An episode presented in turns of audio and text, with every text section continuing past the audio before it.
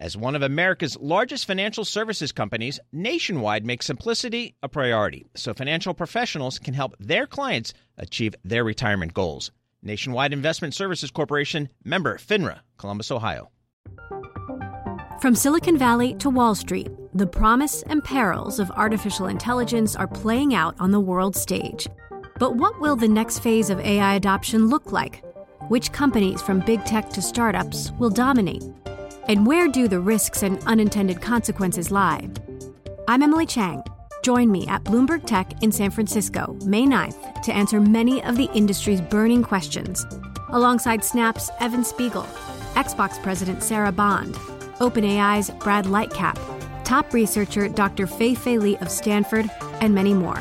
More details and just a few tickets left at bloomberg.com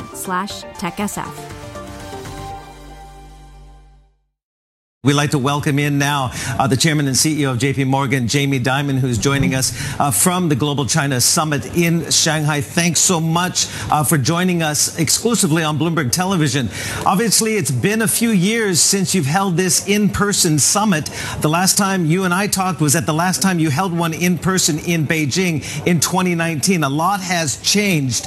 Why are you willing to go high profile as a major CEO of a company from America when others they want to stay low profile and keep their heads low. How do you assess the U.S. China relationship and the impact it's having on business? Okay, well, first of all, thrilled to be back again after all this time. And uh, know, it's important for a CEO to visit their people and their clients around the world, you know, particularly in when you think time's a little more complicated, et cetera. But I think it's important for the viewership to understand there are like 3,000 investors here from around the world. There are hundreds of companies, of Chinese and non-Chinese companies learning about uh, the world. We do research on 500 companies. That research circulates the world. And hopefully business could be a, you know, could be for good to help countries lift up. I have enormous respect for the Chinese people. The modernization of this country has been extraordinary. And yes, there are some very complex issues that have to be dealt with. At what point does Jamie Dimon have to become the diplomat? Look, Joe Biden has not spoken to Xi Jinping since November, the Bali meeting. Military to military discussions are, are being rebuffed and not even happening. Business to business is tenuous at best. What, what role can you and should you play while you're there? Yeah, no, I think I would look at it a little bit differently. So there are conversations that took place recently that you know have been in the press, which I think are great. I mean, it's hard to resolve issues when you have the echo chamber in your own brain telling yourself what you already think. And I think business can be a force for good. But I, I don't represent the government. But you know, everyone knows I'm an American patriot. So I'm sitting here in China, but I'm a red-blooded, full-throated, free enterprise capitalist, and and so the governments have to talk. Every government has national security in mind, and how do they uh, how how do they be, get better at national security? Uh, and I should point out is that this globe of ours has benefited from trade. You know, it's benefited from all these things taking place, and so uh, uh, it's lifted. And even taking this country, you know, they have benefited. I know there's criticism about the American global system, but that American global system has done an extraordinary. It's not American. You know, if you go to America, a lot of Americans complain about NATO and WTO and WHO and the United Nations, but it's lifted up. Look what it's done for China. China. I think that the global system has been fabulous for China, and they may have complaints about it, just like the rest of us have complaints. But uh, um, I'm thrilled to be here again. You know, we have, you have to go see your people and thank your people what they've done, particularly through this terrible time of COVID, which I think has done a lot of damage to the world in a lot of different ways. So uh, getting out is the right thing to do.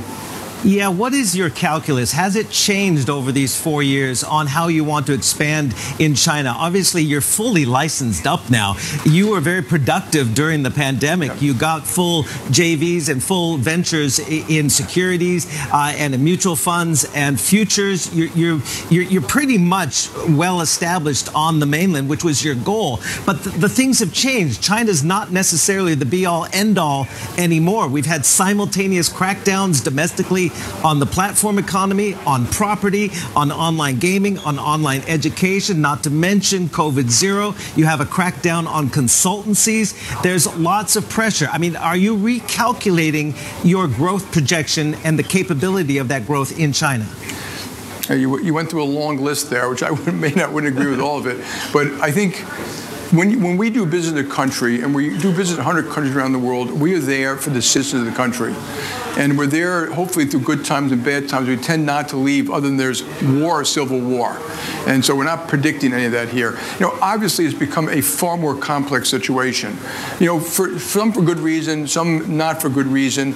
And you know, there's risk, there's always going to be risk. And I think you'll see companies react to different things for different reasons. Some is their own resiliency, some is obviously national security, you know, will trump all other things. So when, you know, our government tells us to do A, B, and C, we're going to do A, B, and C and, and support it.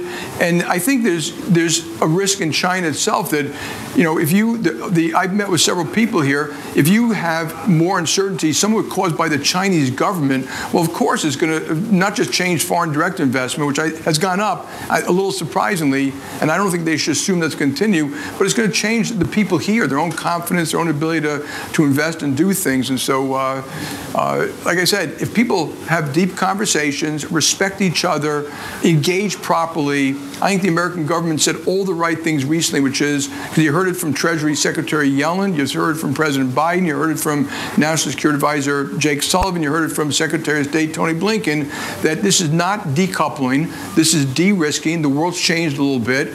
Obviously, they are concerned about the war in Ukraine. They should be. I think that's probably one of the most serious things affecting the future of the globe, and I mean the future of the globe for the next 50 years. And I think they're doing the right things. I'm completely supportive of that. And so, uh, you know, China's obviously going to do what they think is good for itself, and business might be a positive attribute. But but national security will trump all other issues. Now, I was just at G7 where we heard a lot of that rhetoric where they're de risking, not decoupling.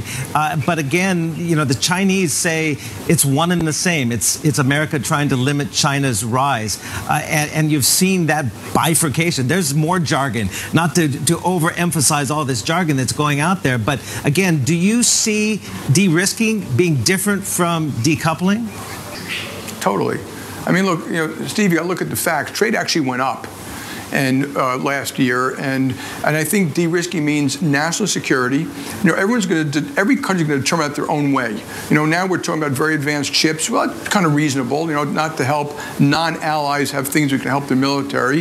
You know, obviously there are you know rare earths and things like that. So America's going to look at that. They were very clear. They're talking about a, they, they the word you know a small garden with high walls as opposed to everything. And let's you know we should hope that let's not make it everything. I think the business community is trying to help advise them on that. Then there's going to be companies doing things just for their own resiliency. That's a perfectly reasonable thing to do too. And then there's the, the big one, which is also this constant negotiation about trade, unfair trade, free access, fair access. That's been going on with for my whole life with just about every country. And countries should learn about when they're legitimate concerns and when they're not legitimate concerns, and like listen to each other deeply and uh, uh, adjust accordingly. So if you ask me, over time, yeah, there'll be less trade. You know, know, it'll take years for these things to take place, but it won't be a decoupling. And, and the world will go on. I think, like I said, I think far more important is what's happening in Ukraine right now.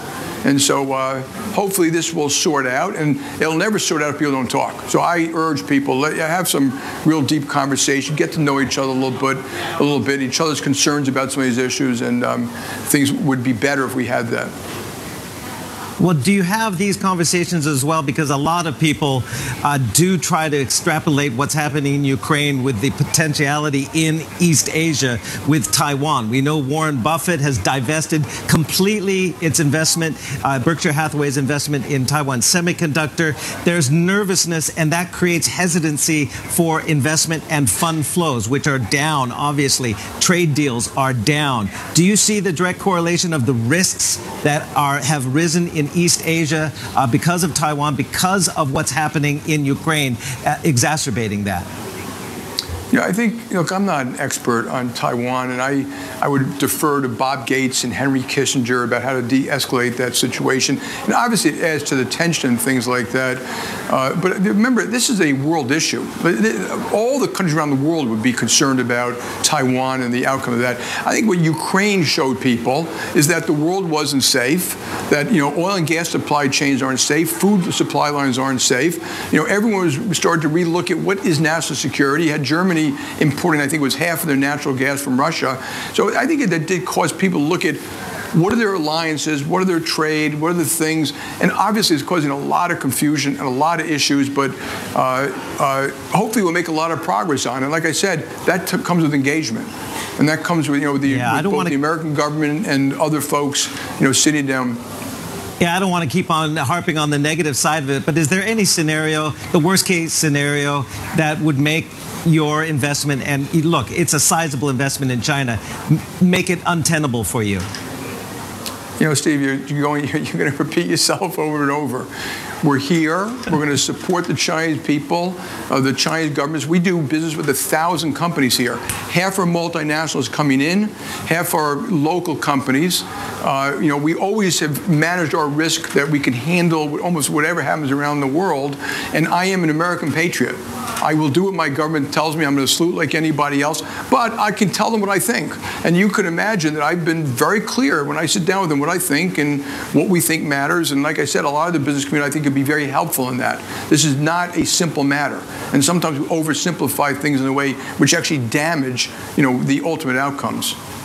Will you have an opportunity? Can you reveal whether you're going to meet with Li Qiang, the premier, or any of the other senior Chinese leaders? And, and what would you like to get from them? I, am I'm, I'm meeting with a very limited amount of Chinese leaders. I, I met with one, but I'll keep that conversation private. And uh, like I said, you know, I'm here for our people. I'm here for these clients. I think it's great that this is taking place. I think humanity is better off this type of thing. And obviously, national security will reign supreme. And so, but the, but you don't stop doing one because of the other. And so, uh, I, like I said, I'm thrilled to be here, and it's amazing which I've, what I've seen take place in China over the last 25 years, partially because of the global system. And I think they, they should be clear about that. And, you know, they have their own problems here. You know, 20% unemployment in youth. I mean, that's a scary number. And so, you know, growth, they need growth too. And confidence is very important for growth. When do you see cross-border deal making picking up? It's been quite a, a nadir on that front. Cross-border between China and other people, or just globally? Right. Well, let's let's talk about China. Say China, U.S. or outbound from China and the like. Outbound. You know, I I don't know the answer to that. I think there are always a lot more conversations you think, and obviously it's been damped a little bit. I think America is still open for business. You know, Chinese companies are going to be a little concerned. You know, we've, we've had CFIUS for a long time now, but I would say we're still generally open for business. And if you're in a Chinese company, you want to do something, you know, look at it. Don't back off just because you're afraid of something, and you know, get some advice and help on how you can go about that the right way. But uh, America is still open for business, and I think you've heard that from Secretary Yellen Secretary Blinken, uh, and all those. Still, we still believe in you know open and fairly free markets. Let's pivot to what's happening in the United States. Obviously, the debt ceiling impasse is coming to a head, perhaps with a House vote coming up. Can you kind of tell me what your war room, your debt ceiling war room, is advising you on the unintended uh, consequences, A, of a default, or even B, uh, the, the ramifications, even if a deal uh, is done in Congress, on, on whether that could mean you know, higher rates as well as we head towards a possible mild recession? So I, I first of all, I think I think Kevin McCarthy, uh, Hakeem Jeffries, the president, uh, uh, Chuck Schumer, uh, Mitch McConnell all did a great job, and I, I, I think it's great. This is this is democracy and bipartisanship, and I think they did the right thing. And I think it's going to happen. If I thought it wasn't going to happen, I probably wouldn't be here right now. Uh, so, and obviously, it's got to get through a couple of votes in Congress, and uh, our people are pretty comfortable it will happen. You know, I, have been we've been public for years. If it if you action an actual default, it's not good. You know, America, the financial system, of America, the econo- economy of America, it's still the most prosperous and largest economy in the world world's ever seen, the most innovative, the most growing, and the rest of the world relies on it. You know, so I think we shouldn't create any instability there. Uh, so I wish one day we get rid of the whole debt ceiling thing, but I understand when, you know, it's a democracy, people have different opinions about what we should be doing, and it's just one tool for one party to, you know, get the other party to the table. So uh, I'm quite optimistic there, and I really do applaud the fact that they all sat down and spoke, got something done. What's your read on inflation on whether the Fed will go beyond the pause and hike again? You know, my simple view is that you know the, the, right to pause at this point has been a big increase, you know, 500 basis points or so. Take a pause, but I do think it's possible they're going to have to raise a little bit more. Then you know, inflation is kind of stickier. I think people are coming around to that, which means rates may have to go up a little more. People should be a little prepared for that. It's just a, just as a matter of managing your own business, be a little prepared for that. Whether you're a financial company or a real estate company, et cetera. I think the other thing I'd be a little prepared for is the volatility that might very well be created by quantitative tightening. We've never really had quantitative easing, which we've had now for you know, the better part of 15 years. And now you're going to see quantitative tightening. And I think the effects may be a little harsher than people expect, but hopefully we'll get through all of that and I'll be okay. How would you assess the banking crisis, whether we're still facing a banking crisis? Uh, obviously, you, you come from a very interesting perch, having taken over a First Republic. Do you see more pain coming down, and what needs to be done on the regulatory front to prevent this from happening again? Yeah, so so the first thing is it's nothing like 08.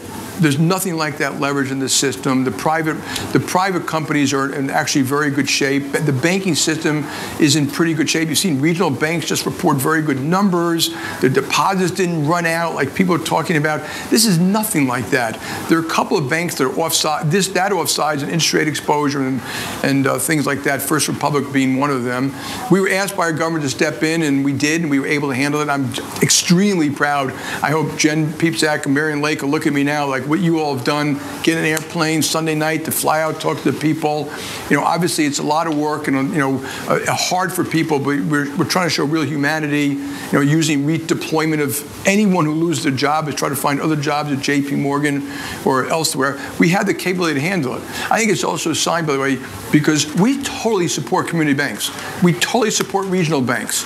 I, I would be careful, I think, what regulations have to be done as opposed to supervision. Uh, and we want them to do well well. So I, I want to be very careful how people go about that. So these this banking system, you know, we acknowledge that community banks do a lot of things we can't do. And so I think they're are a critical part of the system, and but so is the J.P. Morgan. You know, we bank small companies, large companies. We bank the IMF, the World Bank. We bank cities, school, states, hospitals. We bank companies in 30 countries. You know, and so there's a reason that you have both large and small and uh, all different types. And so uh, yeah. I think we're over this part of it for the most part.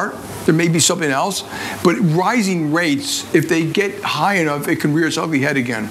And so I think, like I said, it's not just banks. People should be prepared for slightly higher rates than they've been used to in the past 15 years.